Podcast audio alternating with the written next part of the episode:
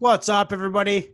Sorry we lost you on the last video. I live in the BC mountains on Vancouver Island, way out in the bush, and I don't always get the best internet. So thanks for dealing with it and clicking on this video. We're going to continue right where we left off in the last video, talking about Freud and subconscious, or sorry, conscious and unconscious. What are we talking about? Instinctual behavior. Pretty good, man.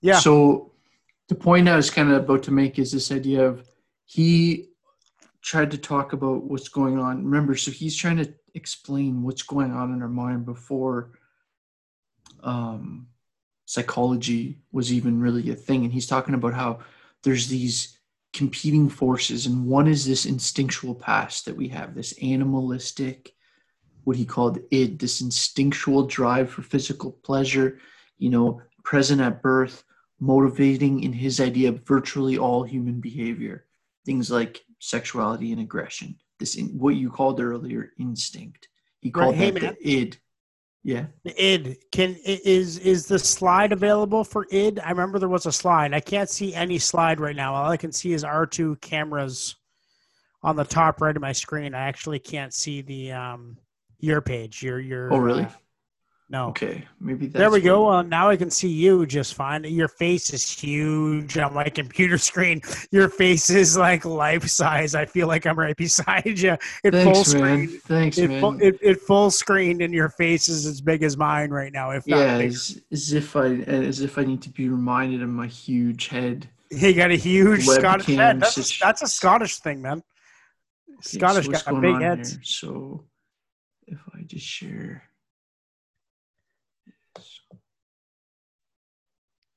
You figuring it out? Oh yeah, there we go. is that better Um, it's still loading. Yes, Freud's psychosexual theory personality has structured with three parts that develop over time. The id is an instinctual drive for physical pleasure, present at birth and forming the motivating force behind virtually all human behavior. The ego Man, is stop for a sec. So that Okay. that that sentence right there made a lot of people upset. Right, this idea that it's like, pleasure. Well, just that you're you're not as in control of yourself as you think. You're actually heavily influenced by your instinct. Okay, so Right. skip ego for a second. Just jump to three, super ego. The superego is the moral judge of our personality that contains the norms and values of our family and of society. Okay, so he says that there's basically this instinctual part of us, and then there's this kind of internalized society. So sometimes we use the word conscience, not conscious, but conscience. You know how you say, like, oh, I stole something and it was like my conscience was like bugging me all day. What That's why mean- my pen name is Conscience, man. yeah. So like, but yeah, conscious and conscience is different words, right? Totally. Yeah. Yeah, Yeah. yeah, yeah. So conscience, what Freud said is what that is, is that ever since you're a kid, your parents and then your teachers and your society and your media and everything's telling you what you're supposed to be, who you're supposed to be. And it's almost like the psychology of the whole society you're in. He called that the superego. It's like the ego. So remember, ego is a misleading word, sort of, because right. you think of someone that ego is like meaning that they're arrogant remember ego is kind of like what the um, Uh, kind of current version of that word would be self that there's the self right. There's e- psychology used to originally was called ego psychology. It was the idea of like so super super ego back to super ego here yeah. Is kind of like the collective ego. it's the super ego. Yeah it's like the it's your but it's not that. It's not like some magical thing like that. It's what you have kind of internalized from all those voices. So it's like Right. you you're told all these things throughout your life. Eventually that almost becomes all of a sudden you go and do something bad and it's like you, you almost you're almost in your head getting yourself in trouble you know it's So like the way the collective ego has manipulated you. Okay, so here's the thing, right? So he's saying those are the two forces at play. There's your instinctualness that wants you to like, you know, just satisfy any sexual desire, blah blah blah. But then you also live in a super ego society that has strict rules about certain things, and where there's heavy, maybe shame and certain things associated with other things. And so what he said is your ego is what's trying to balance that. It's the thing. Do you want to read part two now? The ego is the thinking part of our personality. Its job is to keep the needs of the id satisfied. Yeah, and I should have actually added to that sentence and put its job is to keep the needs of the id satisfied in a kind of socially allowable way. Right. So what okay. that means is say you're let's switch it from sexuality to aggression. Let's say you're a really aggressive person and every time something happens you want to just like punch someone but you live in a society where if you do that you'll it won't be very long till either you get punched back by someone stronger or you hurt someone and you go to jail so what could you maybe do maybe join a martial arts club right? Or a sport or a boxing club or exercise or do things that satisfy that impulse that aggressiveness impulse in a way that works within your society. So Freud said the most psychologically healthy people are the people that are kind of able to, their ego is strong enough, it can balance, it can meet the needs of our instincts without getting dominated by it, and it can properly act in relation to societal pressures and not be dominated by it too. Right. It's kind of nuts idea, man. It's nuts. It's complex, man. Yep. It's very complex Yep. that's that's kind of core like so you'll hear often people talk about the id and the ego and the super ego and if you kind of understand it is it is basically a word that means instinct it like almost yep. literally means that it's a latin term and then super ego basically means conscience. the thinking the thinking part of our brain our conscience. Yep. The moral judge of our personality that contains the norms which means what people think is normal and the values of our family and our society. And then the ego is what's trying to balance those two things. So on this next slide i have like a much um sorry a sec here. Yeah here. On this next slide i have like a way simple kind of simplified version here where it's like almost the homer simpson thing of having like the angel and the devil on the shoulder. Right. It's like eat the whole cake. It's like don't eat the cake. It's like you know steal the, the thing. Right. don't steal the thing. It's like it's kind of like this instinctual versus you know you, are going to get in trouble if you do that. And he yeah. says that that's like that can torment people. If right. that relationship gets messed up right that that's a sign of psychological uh, unhealth yeah especially especially cluster illness. b personality disorders well B, right he's just he's trying to tell a story to people before there's a language of psychology. Right, exactly. What he's really saying is there's psychodynamics, right? So his idea was that there's there's this psychodynamic ideas that or like the psychoanalytic ideas that psychoanalytics is what what you're doing when you're trying to do therapy with someone and analyze their psyche, but this right. psychodynamic idea of like there's a lot going on between your ears and some of it you're aware of and some of it you're not and some things are in struggle. The person you're maybe trying to be consciously is maybe at odds with some of your instinctualness right? And it's and all it's about like it's all about finding the balance between those. So it's all about finding a balance between the id and the superego. Yeah and so in, in freudian psychology that's called the reality principle. Finding that if you literally view it as balance. like a teeter totter like between, find, between the that, id and the superego yeah so the reality principle would be like that example that's like a term. And then okay. in in freudian psychology or psychology that's kind of in the branch of freud and his and his uh, students and disciples and all that. Not disciples but uh disciples is a good word for it though. Well non-religious disciples right? Like non-religious oh freud definitely had people that you could like it's like we'd have to talk about just what we mean by disciple right i don't mean like Jesus. He had people that worshipped his intellect heavily. Well, n- not, uh, but no, I, I want to break that. And not, I don't mean that in a culty way. I mean, like, say, for example, a guy like Carl Jung, who's another one that's like maybe a top five psychologist all time. And it's like he was a student of Freud. And we talked in that other one about how like they, they their relationship fell apart and some of that. But it's like it wasn't because they like the the central role Freud played in Carl Jung's development. And like what we're going to see here is that I tried to set this up chronologically. What comes after Freud is basically all a uh, basically the uh, an interesting way of saying it is no one escapes Freud it's like if you're going to go into psychology, Freud is this kind of deep, He's the murky power thinker of the underbelly. Yeah. Well, he, he made people realize you're more animalistic than you think you are. Right. You're more emotional than you think you are. You're an emotional decision maker. You're defensive. You know, you're a lot of your your torment is this struggle between your instincts and your society. Right. And, and that's it's Uh, the id and the superego. yeah. I get it, man. Thanks, teacher. Thanks, Well- Professor. yeah, and like look at this. Okay, so let's just get a little more into this, right? And he says, like, okay, so we're just going a little bit more on this um notion of the iceberg or metaphor or whatever uh, Okay, okay. Uh, tip of the iceberg. Tip of the iceberg. you Want me to read this? Yeah, sure. So this tip of the iceberg meaning like Conscious what we would consider your ideas, thoughts and feelings which we are aware. Right. So if I'm like asking you like how are you doing, and you're like, well, I've had a kind of shitty day. I'm like feeling kind of depressed or whatever. Or what are you thinking about right now? I'm thinking about like what I just went to the store. It's like the stuff you can kind of talk about. It's like your Right. it's like your you could also almost call it like your working memory. It's like your your conscience. Yep. Your Okay, so do dialect. Yeah. you want to move on to pre-conscious? Preconscious material that can easily be recalled. Right. So this is why I was like, okay, so you're not thinking about this right now, but if I asked you what you had for supper, you could tell me if I asked you like, you know, name five of your buddies from school, or if I asked you like, have you ever had a motorcycle, whatever. It's like you could answer those questions, even though that's not in anything that's almost in your kind of accessible, easily accessible um, Memory. material. Yeah.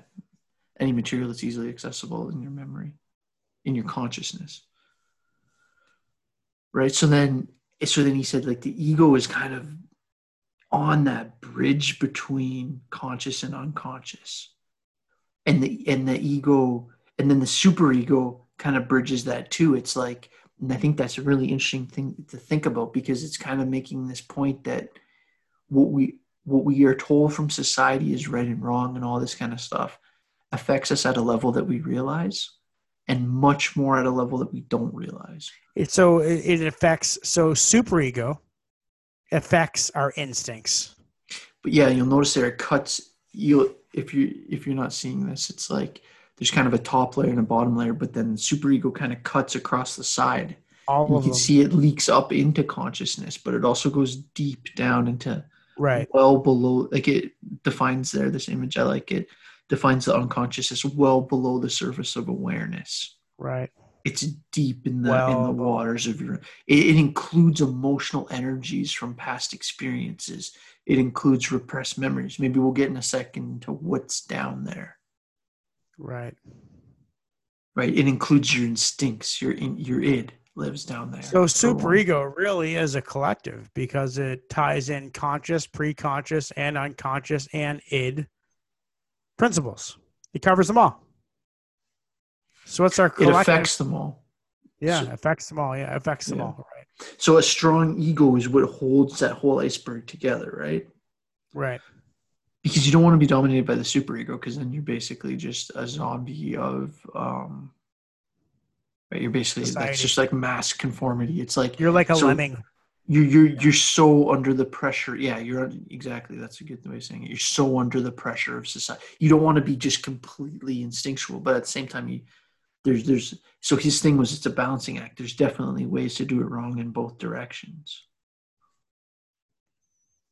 Yeah so Yeah. let's get into some specific defense mechanisms because i think that makes it a little more tangible. Okay so he said this plays out in a number of ways because things happen to us in our lives that sometimes are negative and in the moment it might be too much for us to handle. And so there's defense mechanisms mechanistic ways that are mind basic uh, that our ego basically defends itself. You could call these ego defense mechanisms. Okay so now an important point here is these are unconscious. So Right. if you knew you were doing it yeah by definition you don't know what that you're doing So that could be probably a lot of that is body language, right?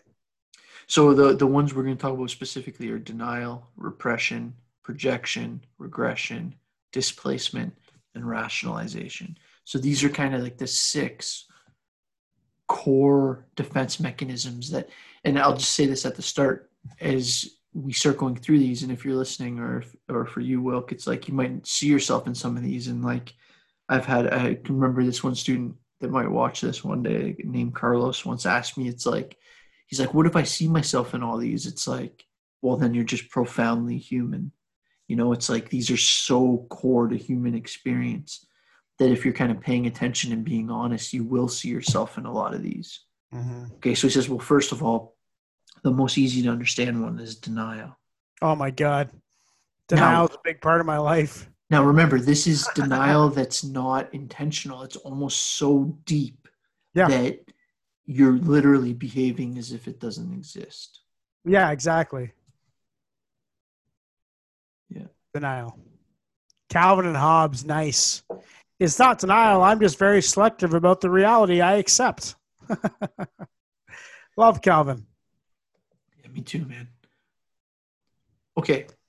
Do you have any? If you have, if you want to just jump in at any point, do go for it. Okay. So yeah, repression, right? So you, this is the most um, common way that people have probably heard this term is in like a law show or something where someone's in court because they've had some repressed memory about they had some memory that you know they were in they got hypnotized and they had they remembered something about their past usually some negative event in their childhood and it was like a repressed memory so the, the freudian idea here is that sometimes things happen that are so threatening to our psychology at the moment that we actually bury it.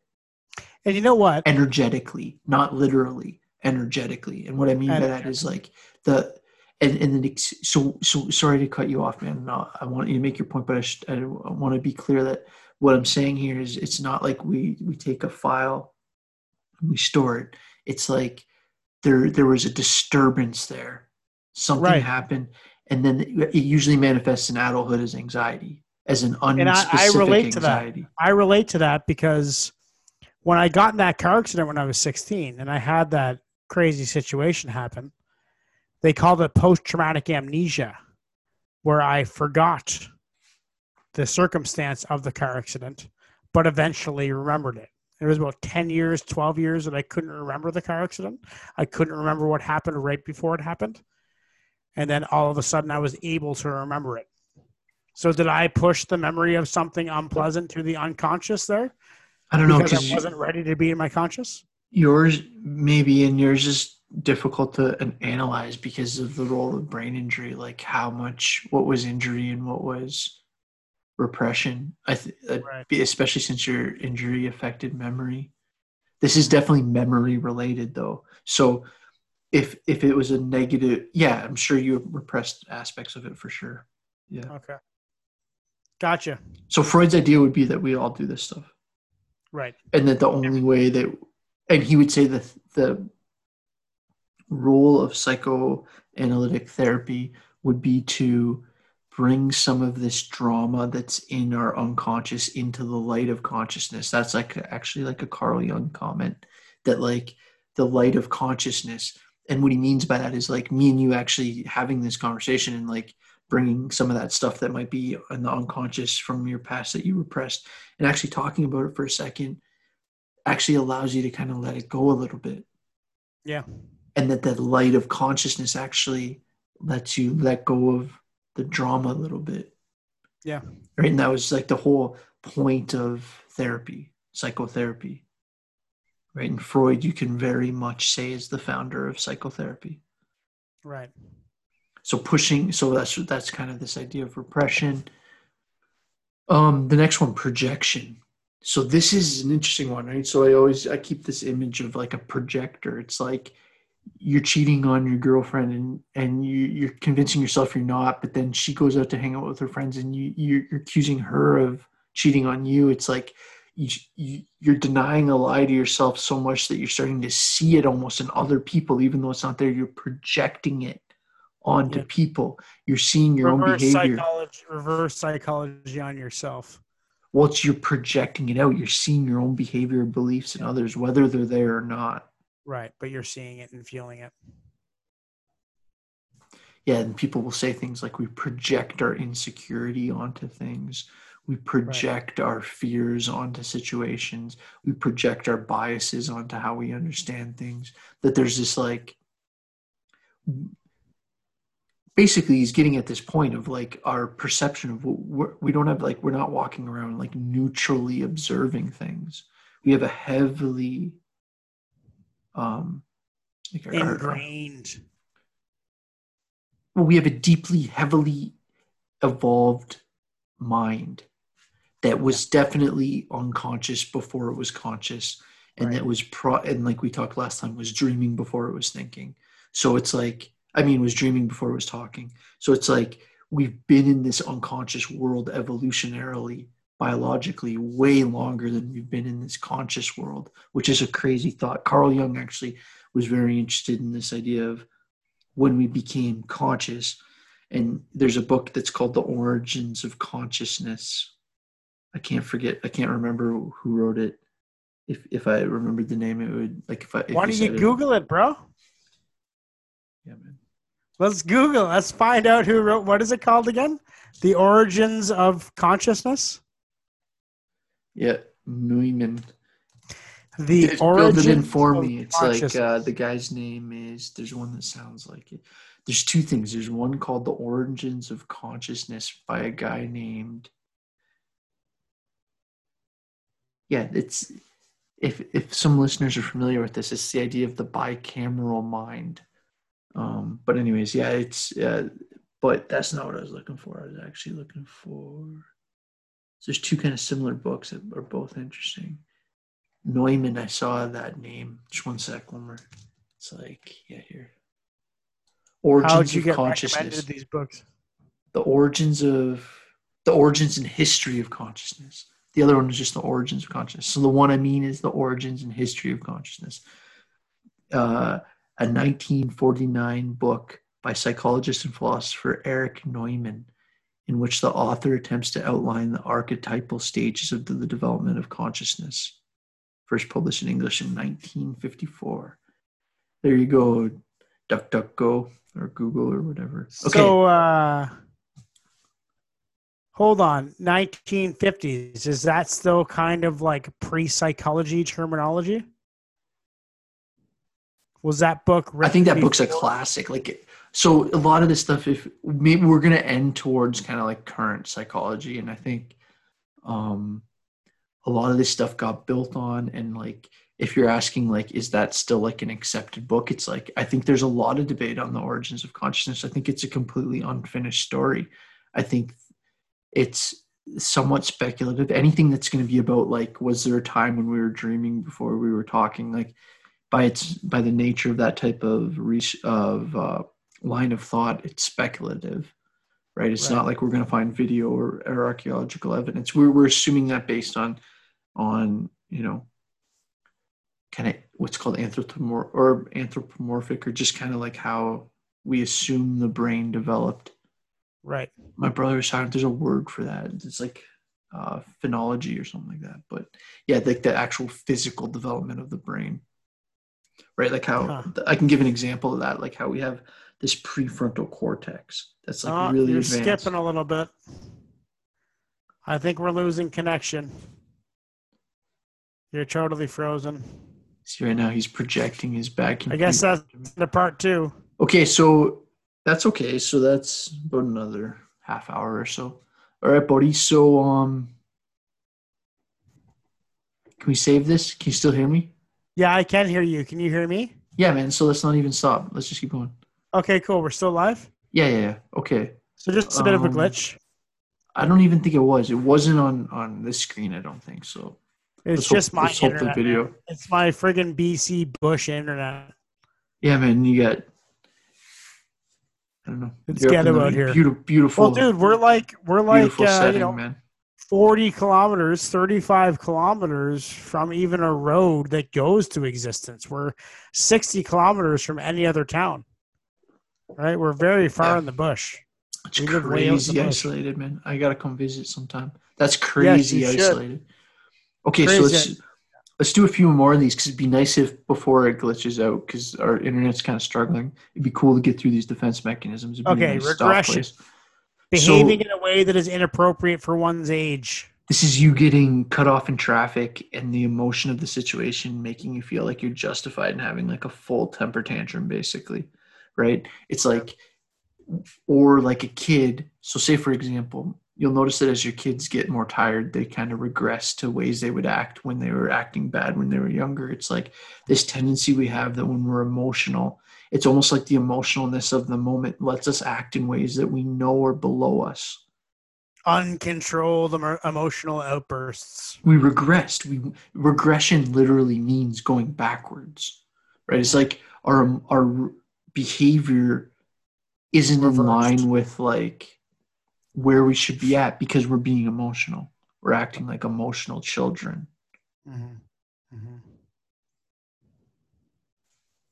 does that make sense kind of Yeah, totally makes sense. And you got a Yeah, nice, so remember- uh, nice picture of a screaming baby there for people who are listening and can't see that. it's that's a classic like temper tantrum yeah Yeah, classic. so Who knows, man? Maybe he's like missing a foot or something and he's freaking out.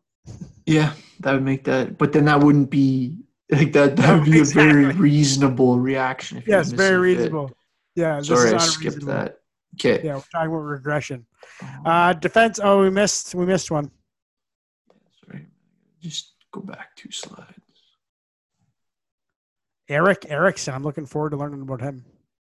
Yeah, so sorry, man. We're this back- is this is a little bit complicated to go backwards for some reason. I can't just click on the one side. Okay, so anyways, There we go. Um, Displacement. Yeah, so displacement. Now think about this. This is the idea. I always explain it like you're at work, your boss is like really mean to you, but you can't yell back at your boss. Your boss screams at you that you're doing a shitty job or whatever about something that's completely unjustified and it's like really unfair and you want to say something back, but if you say something back then you'll get fired and so you can't it's not a safe target so you go home and then maybe your wife or your kid says something and you kind of like lash out at them a bit and you're like blah blah blah blah and it's like they didn't do anything Right. you're, that, that's not the correct target for your negative emotion. Right. You've Right. placed your emotion in the wrong place. You displaced your emotion. Okay.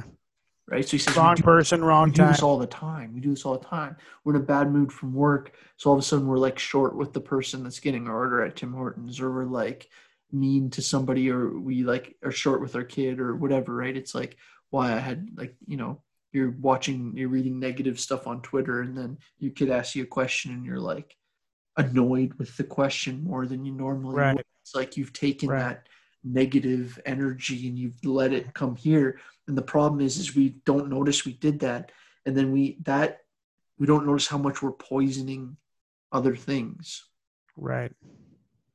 how much we're displacing emotion. We're incorrectly placing ne- largely negative emotion all over the place, On innocent. On the innocent. Yeah. often On- on softer to, to the targets, uninvolved. The uninvolved. Yeah. right? To a softer target. Right. or to herself sometimes, right? Because you herself, also like- internalize that. Yeah, for sure. For sure. Yeah. Directing and emotion toward now a lot of or person other than the one who provoked it. Sorry, man, I talked over you. Can you just say that again? No, I was just reading displacement. Directing emotion towards an object or person other than the one that the one that that provoked it. Yeah, the one. Yeah, that's a typo, man. I gotta change. Yeah, that that's a typo. that. It should be that. Yeah, man. Uh, Whom? Whom? That's a good place to put a whom. I think. yeah, I don't throw in a lot of whom's, but yeah, I think that it's a it's the the main point there is this idea of like it's it's a incorrect response, right? This is an Right. emotional, and and we've all done this where, and then we feel bad later because later. Oh, I do it every day, and then you feel guilty as hell for a couple hours. Now, so let's let's dissect that. Why do you feel guilty later? You feel guilty later because when you're not as emotional, you're like, oh, I shouldn't have done that. Or think Right. about, yeah, exactly. Emotional decision making in general is problematic because it makes us That's think what I'm really working on, man. It's like yelling. Yelling does nothing good. yeah, I constantly am telling myself to not yell at my son. Just stop yelling. I think about that every day, yeah, like one of the first principles. and that's a lot. That's a lot of displacement. You know, for sure. Yeah, man. Yeah. Well, and there's also something to be said about like shutting up when you're mad because I think that's like one of the most that's one of the first principles of anger management is like stop Just talking quiet. Yeah. because you're you're just digging the hole, man. You're digging the hole. Like whether you're in an argument with your wife or whether you're like, you know, in conflict at Work. work or something. It's like there yeah. there's time to bite your tongue, man. Um, Yeah. or, or or there's time to just chill out and you're not helping the situation, right? And like, yeah, where it's better to just shut up and do nothing. Yeah. and I think there's something physical. Rationalization. Yeah, there's a physical aspect to that too. So yeah, rationalization. This is like, you want to just read that, man? Mhm. You kind of gapped out a bit, but uh, let's just keep on rolling with it. Yeah, I think you Want me to read too, this one? Yeah, yeah, just read this one. Rationalization. Still working. Rationalization. Creating an explanation to justify an action or deal with a disappointment. Rationalization.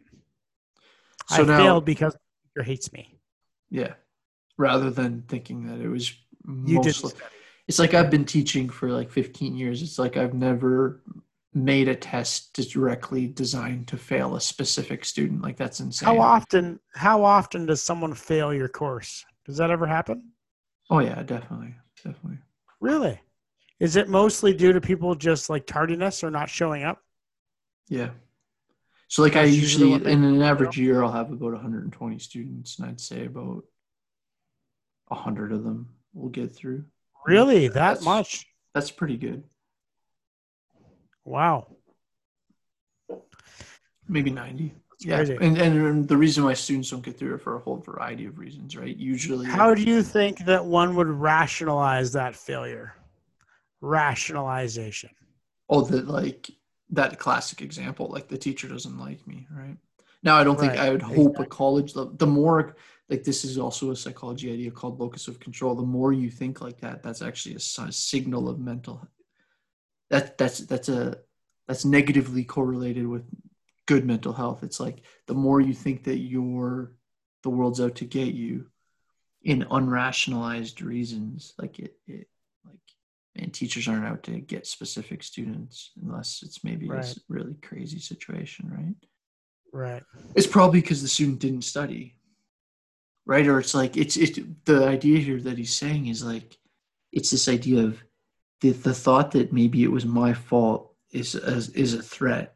So it's easier for me to think that it's somebody else's that it's it's a it's a way to just use my thinking, my rationalizing, my ability to just think of possible explanations and rationales to kind of make up a story that is less threatening and usually less focused on my own effort and, and input. hmm Totally. Okay, so so let's just keep want to keep going. We'll do Erik Erikson quick and 'cause- and then Yeah, Erik maybe Erikson. stop. Yeah, because Erik Erikson makes sense. How far are we in? Freud. How far are we in on this one? Uh, we're still in the first of five kind of sub chapters. Um, we're still in psycho psychoanalyst. Okay, so Okay. Erikson, very interestingly, so okay, so this guy was born in 1902, died in 1994, a German-born American psychoanalyst. Okay, so you still with me, man? Yep. Okay, cool. So it's interesting to know that he was actually friends with Freud's daughter. Okay, so he's an acquaintance with Anna Freud. Anna Freud, uh, a giant in psychology in her own right, especially in child psychology.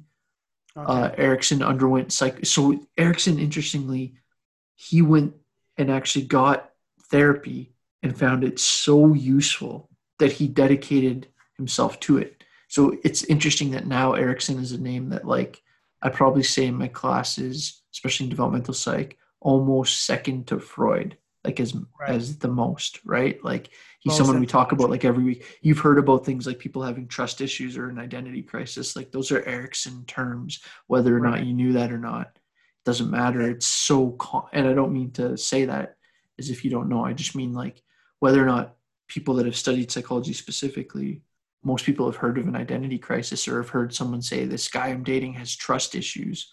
right. Those are like very specific Erik Erikson psychology concepts. So he came up with a lot of terms to explain things and explain concepts. Yeah. Yeah, and he, He was huge dictionary. around like that psychological term of identity too. Right. Right. right? So he was so, but what's interesting is like he so he found it so so helpful for him getting psychoanalyzed himself that he started um, he became an analyst. He went and studied at the psychoanalytic institute in vienna. So like in, in basically the main place uh, like the most prestigious place of learning But he's from Austria too, or he went to Austria. yeah he was german born German, but yeah but yeah he went to vienna. German-born American. yeah. So he went from America to Vienna yeah as So a the- man so now the, psychoanalytic. Yeah, and there's all kinds of politics around all this stuff, right? Like, like the reason why these guys came to the states and all this kind of stuff. So there's a real kind of American and Russian branch of some of this psychology. Like people know of, like, and we'll get to some of the Russian stuff in a bit. Like you've heard of it, but it's not necessarily said like that. Like people don't necessarily associate Pavlov's dog experiments as like important Russian psychology that kind of paralleled guys like What's. Skinner. Pavlov's dog's experiment? What's that about? Okay, so let's just hang on because I like literally have slides about that coming up. Okay. Okay, so sorry not to cut you off, but just that's like literally coming later because that's when we get into the, what are called the behavioralists or the learning theorists. Okay. Okay, but we're still in this kind of first Freudian psychoanalyst. So now, Right. I think one thing that's interesting to think about Erikson, he didn't have a bachelor degree.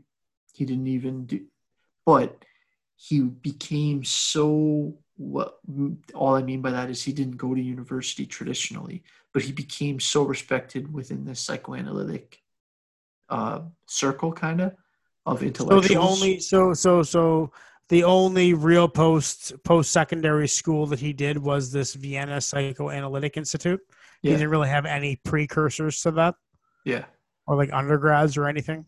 Right. So even though So how did he get in? He just applied as like a So- mature applicant. Yeah, bachelor degree and an undergrad degree means the same thing basically. So even Right. though he lacked an undergrad degree, he still became a professor at both Harvard and Yale. Right? So think of how good of a speaker he was, how interesting he was, all that kind of stuff. It's like even though he didn't have that formal education, he taught at like these two universities that if if you just you know stop someone on the street and said name like the five best universities you've ever heard of, they'd probably lots of people would say Harvard. Some people would probably Yale. say Yale, right? Yeah, for sure. Maybe. Columbia. Okay, so now this is kind of interesting. So Erikson, his idea here is psychosocial. So what he basically is saying there is you if you look at that as two words that psychology is directly linked with our social world and that we're he's taking the Freudian idea of instinct and saying that that's basically slamming into culture. And he's calling culture basically um Super well, ego. Sort of, but the thing that would so superego would be how you internalize the voice of culture, sort of, if that Yeah. makes sense. Okay. Right? But culture's a, in in this sense is a real thing. It's like your world. It's like this idea of like when you were born as Brendan Wilkie, you were a certain genetic, physical, animal, mammal, like you were a physical thing with certain drives and certain whatever. But you were also born into like Elmira in the mid '80s as a millennial, as Shut up. uh, but you know what I mean? I just got that in there. But you're born into a specific situation that Right. pressed and stressed you in specific ways. Right? And. Some, yeah, and some of that is geographic. Some of that is like amount of money that your family had. Some of that is like the time period that you're in this time period and not 500 years ago or something. So there's all these different. So he's basically saying that to understand how we develop and how we change as we move through life, we need to understand that there's this kind of complicated interaction going on between our instincts and the demands of our culture. All right. He also made this strong argument that whereas Freud kind of had this idea that we do a lot of our development early in life, and a lot of Freud's model kind of goes to 18. And he Are Freud- we going to talk about the psychosocial stages? yeah. Awesome. Yeah, I think it's like literally the next slide. Development he's- occurs across the entire lifespan in psychosocial stages. Right. So he was very interested in this idea of like how Non-stop, non-stop development. Well, that 35 is very different than being 55, which is very different than being 75, which is very different than being 90, right? Yeah. You're dealing with different things. There's different psychology. Your social world's different. Your relationship to spirituality. We know people get more philosophical and reflective when they get older. We know that things like the quality of their relation, like how much they feel like they contributed to the world, matters more philosophically as we get older and becomes more predictive of mental health than when you're younger. So there's all these kind of, he was very interested in how the actual experience of things like identity and self-esteem and, and friendship and all these things change as we age. He was very interested in age. Mm-hmm. Developmental psychology is basically psychology plus being interested in age, right? Like how, how is Okay. identity different when, so How did it change with age? With time? Here's a way of saying it, bro. It's like evolution. Our spe- human beings evolve over time, and it, they evolved all the way up into your life until you were born, kind of, and then Mhm. throughout your single organism lifespan, you develop. Right. So, evolution is kind of like a series of individual developments Right. for a long period of time. So, within one lifespan, we develop, but our species evolves. Okay. I don't know if that sounded if it It was confusing, but I was with you. yeah, man. It's a confusing idea, but the idea is that evolution and and develop evolutionary psychology and developmental psychology are kind of two sides of the same coin. It's like um yeah, our development is how we go from a baby to an adult. And then we're not the only ones that did that. A lot of people did that before us. A lot of people did that are going to do that after We'll us. it after. we influence each other. We call that kind of an evolutionary Evolution. influence. Yeah. Yeah. Right. So Collect. Yeah. Yeah. Yeah. yeah. So so sorry. One so must Eric, move through and successfully resolve eight crisis or dilemmas. yeah. So he would say like for example when Why teen- eight? So why why is there eight? So it's an eight point model. So see here. Oh shit! I can't hear you again, man. Okay, just wait. Oh, now I can hear you. Yeah. So just I think you just gotta give it like two seconds. Don't even worry about it. Okay. So you, are you you got me again? Yep, I hear you. Okay, so he basically said there's these eight uh, psychosocial developmental stages, right? So it's just a model that you can break into eight. So he's basically saying if you went from when you were born all the way to when you're uh, at the end of life, and you kind of broke that into eight sections. So you, like, I, I'll just read them like infant, and then toddler, preschooler, school age, adolescent or teenager, a young adult, a middle age adult, and an older adult. And what he's saying is you can kind of there's different psychological goals at those stages and your ability to kind of main to successfully move through that stage is hugely important to your kind of overall development so he for example let's look at like a, as a teenager you'd say like a key thing for the people in the teenage age and kind of from like the late teens mid to late teens to the early 20s and even into the later 20s is like this idea of figuring out who you are in this world, who you're not, who you want to date, who you don't want to date, who you want to hang out with, who you don't want to hang out with, what you're going to do with your life, what kind of behaviors you do. Do you do drugs or don't you? Do you are you religious or aren't you? This whole like who am I? And he said that like if it so when we're a teenager, we're like we're this way when we're around our parents, and this way when we're at work, and this way when we're with our girlfriend or boyfriend, and this way when we're at church, and and if we don't have a kind of solid identity, it can lead to role confusion, right? The word on the bottom there. So you said that every one of these stages, it's like we're trying to establish identity. It's Role And if we- confusion. Yeah, so think what that means. It's like imagine you're playing different roles in a movie, and it's like now you're supposed to be the carpenter, and now you're the police officer, and now you're the chef in this movie, and it's like you're switching costumes every time. It's like Right. it's almost confusing how many roles you're playing. You're not just one consistent identity, Right. right? So he said like at every stage. So like let's use the very first one. He says for a baby, one of the most important things is its ability to establish trust with the mother. Right. and that if it doesn't establish trust and, and what trust means at that stage it's not like a baby could ever articulate it and say it Dependency.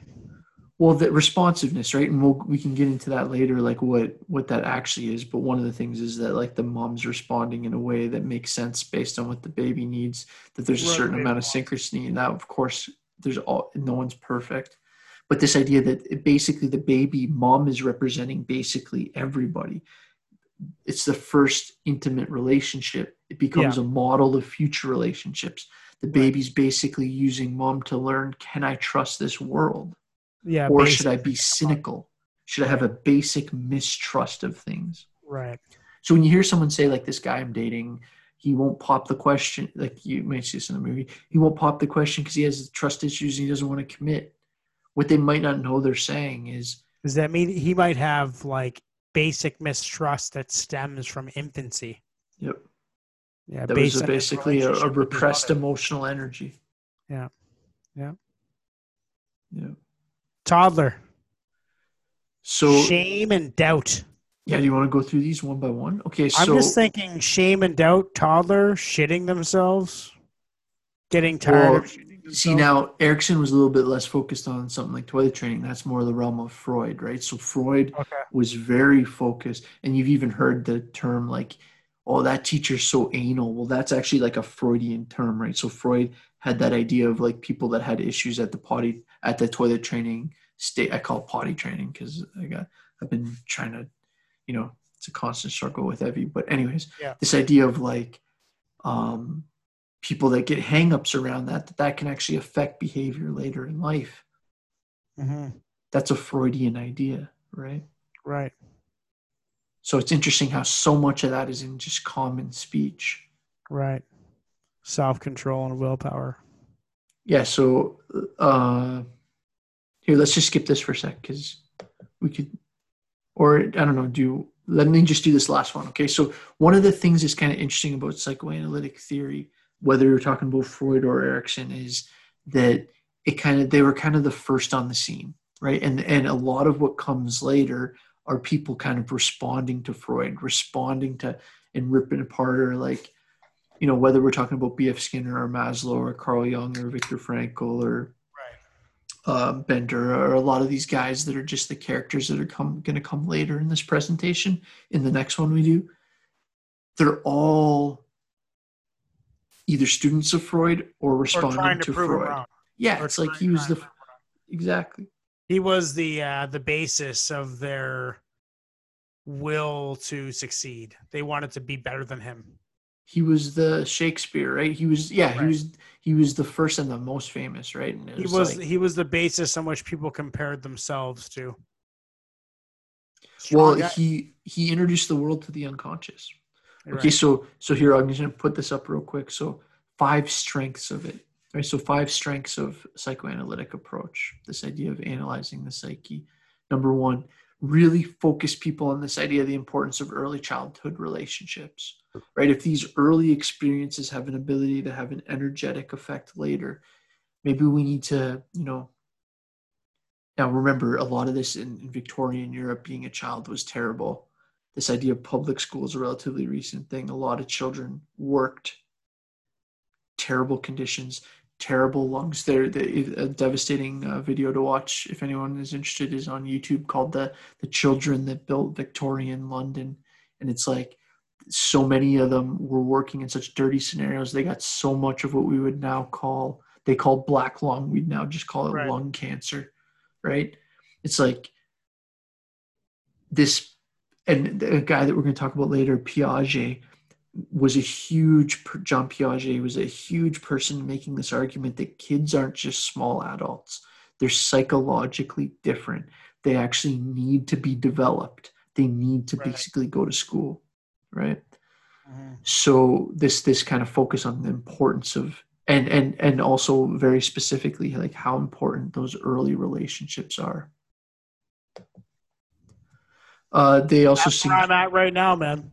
Trying to give my son the best relationships that he can have with us. Yep. Best to the best. It's hard, man. It's a struggle. And I think Freud, an interesting thing to keep in mind though, Freud said that the good mother fails.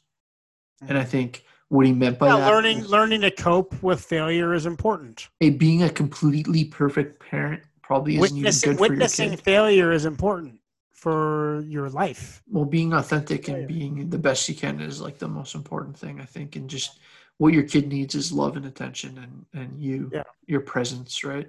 Presence, yeah.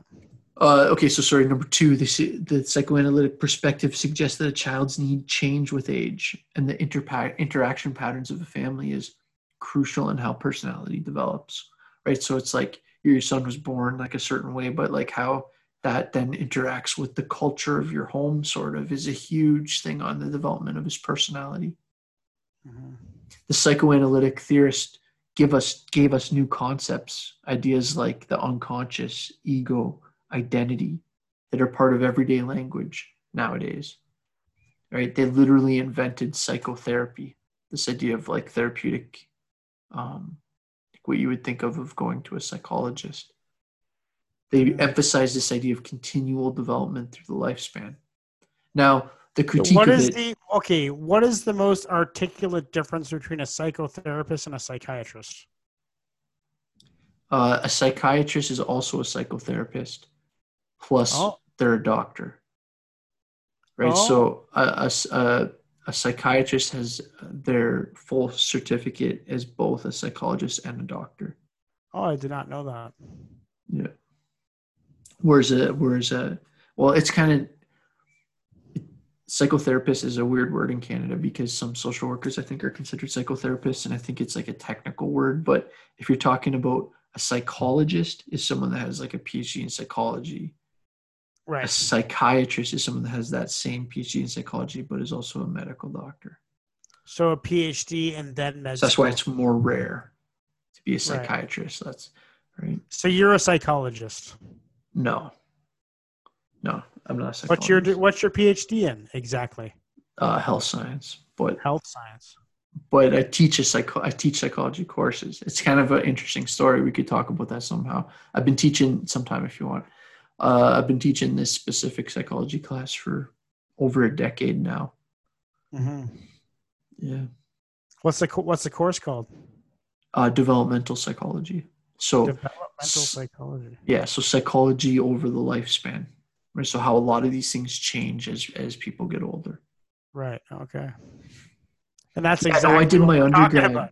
I did my undergrad in in psych and and social work, and then a thing called social development studies, and then I worked as a social worker for a few years, and then I I, I went back to school and did uh, applied health studies at Waterloo for my master's and PhD. To do your master's and PhD. So you did that for five yeah, years. How- man. No, I was at Waterloo forever because I taught. I was teaching at the same time, right? I think I actually paid tuition to Waterloo like 13 years. Wow. Yeah, man. From like 2000 to 2013. Same school the entire time, eh? Yep. So you always got accepted for your postgraduate studies too, and that's big.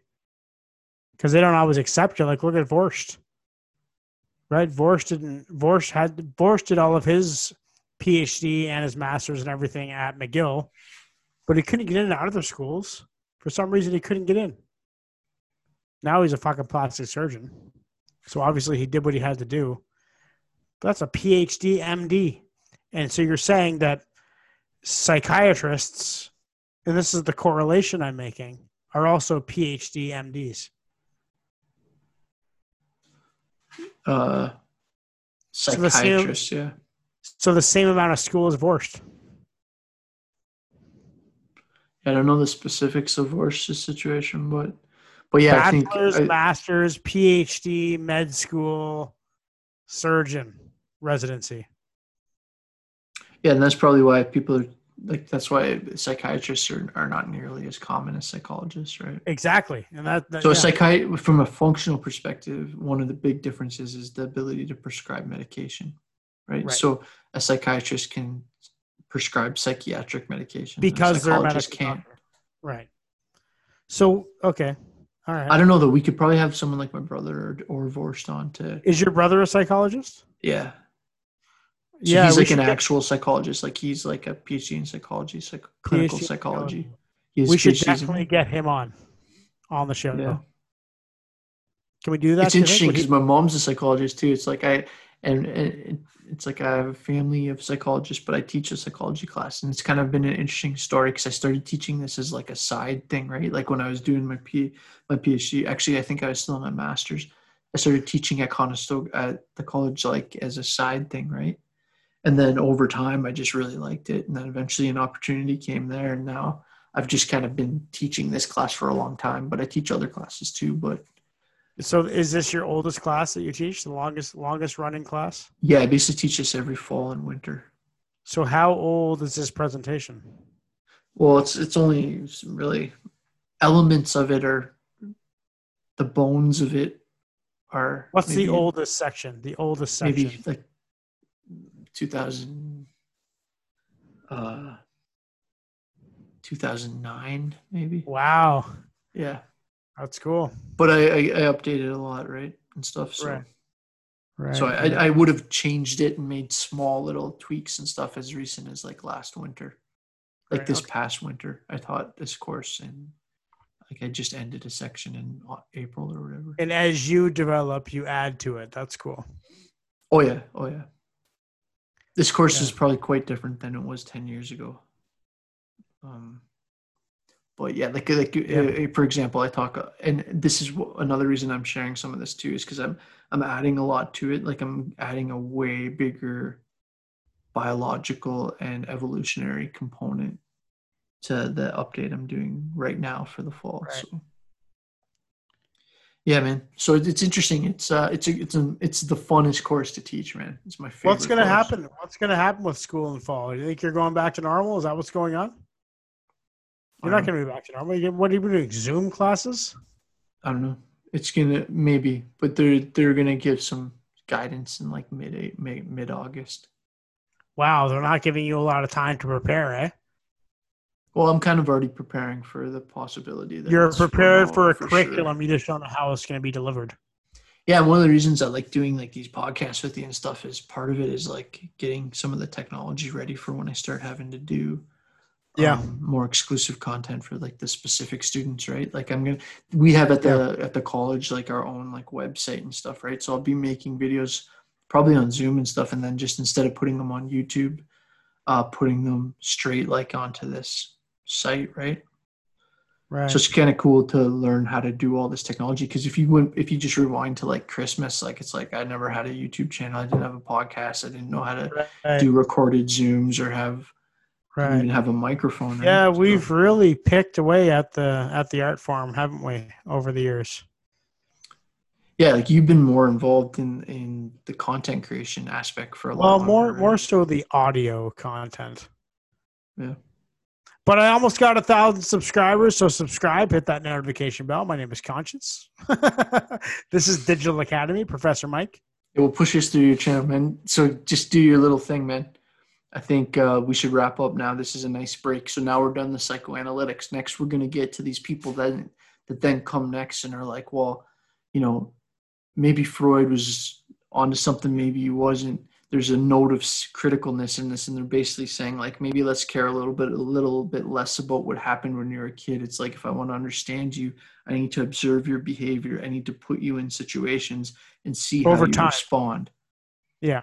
You know, it's like the classic saying of John Watson, a behavioralist is like, give me any kid, I'll make him a plumber or a soldier or a doctor. It's all about like constructing a learning environment and a set of behavioral learning, um, a schedule of learning to basically they're making a hard point on the kind of nature nurture on the nurture side of it Nurture side of it, yeah.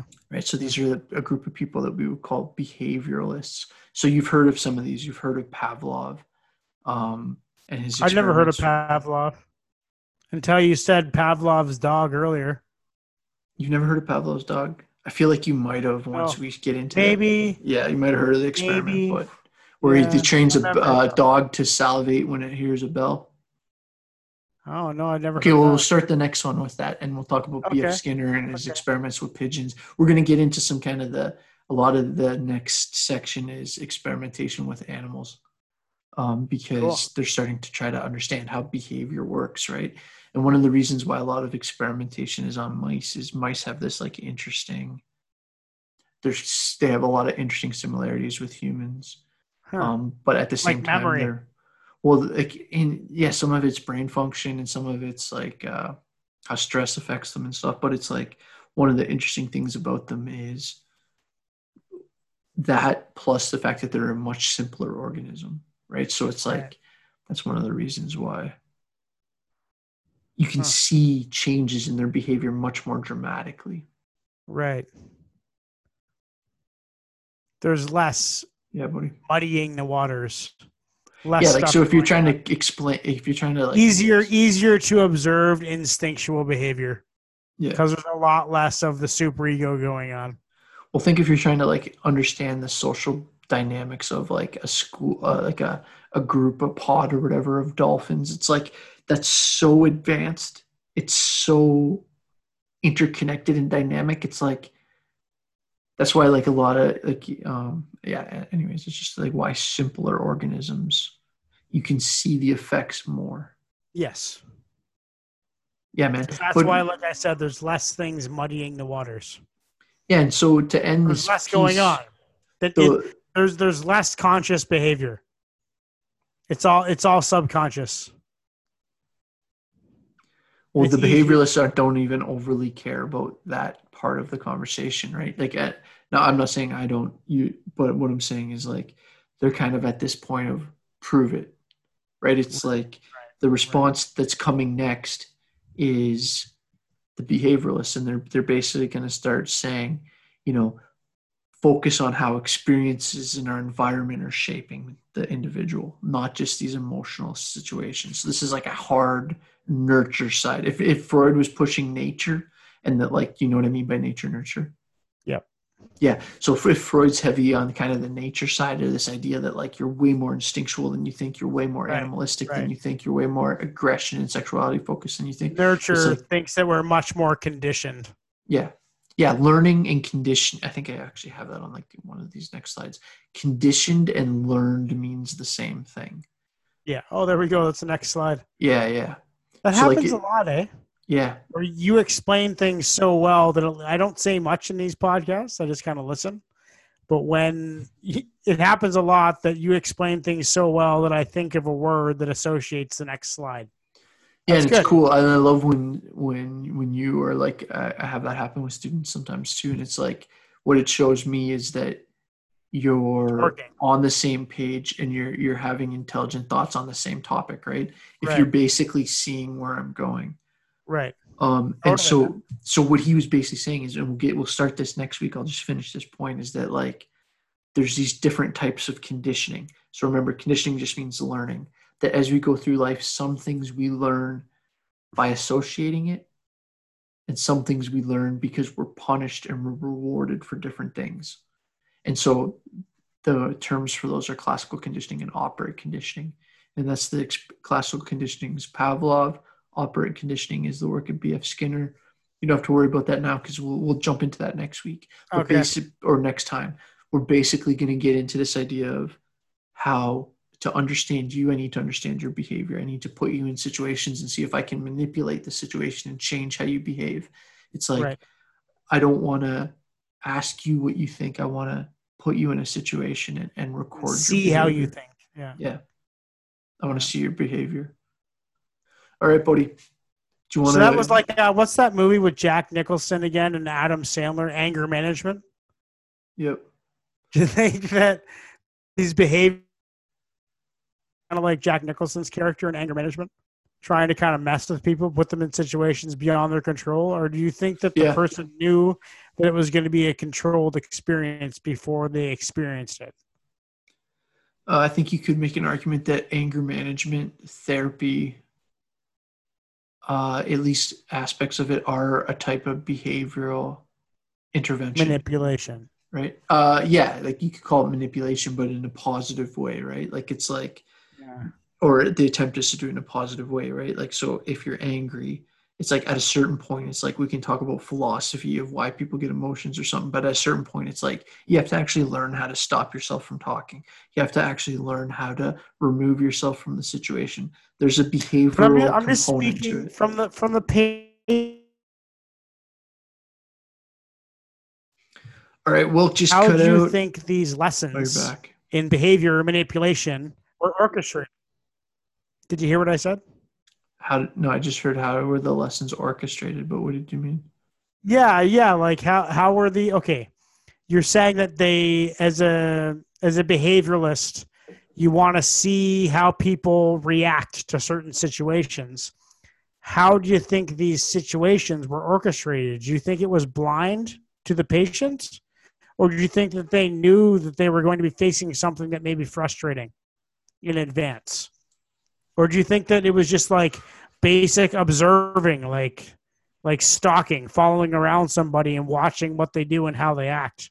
I'm just curious as to how a behavioralist engages in their treatment. Well, behavioralist. Okay, so remember if you. Uh, that's an interesting question, but like think about. Remember we did that one on learned helplessness, and I talked about the experiment of the dogs and how like when you shock the dogs, and Right. they were in a They- helpless they- situation, They got used to being shocked. Yeah. it changed their behavior. It's like that's a very behavioralism experiment. It's like it's not a theoretical idea. They actually did it. And they actually showed that like if you shock them more, you can actually predict a changed behavior later. And that Right. it's actually the behavior right so and other examples of it would be um, well we're going to look at pavlov's dog like can you train dogs to do certain things can you train pigeons to do certain things can you actually train pigeons to aim missiles which we'll talk about a, a, a, a Crazy. military yeah it's called project orcon check out digital academy i did a whole video on it but yeah man uh, Yeah.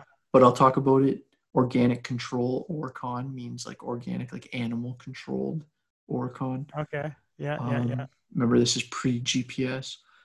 Uh, but yeah, I'll I'll talk a little bit about that if you want when we get to it, because that's Cool, an man. interesting story. Because a lot of these psychologists also have kind of like clandestine careers, working also with military, right? So because a lot of the development of psychology in the Cold War kind of went at the same time Right. so there's a lot of kind of America versus US, I mean America versus USSR, Russia, like undertone to a lot of the development of psychology.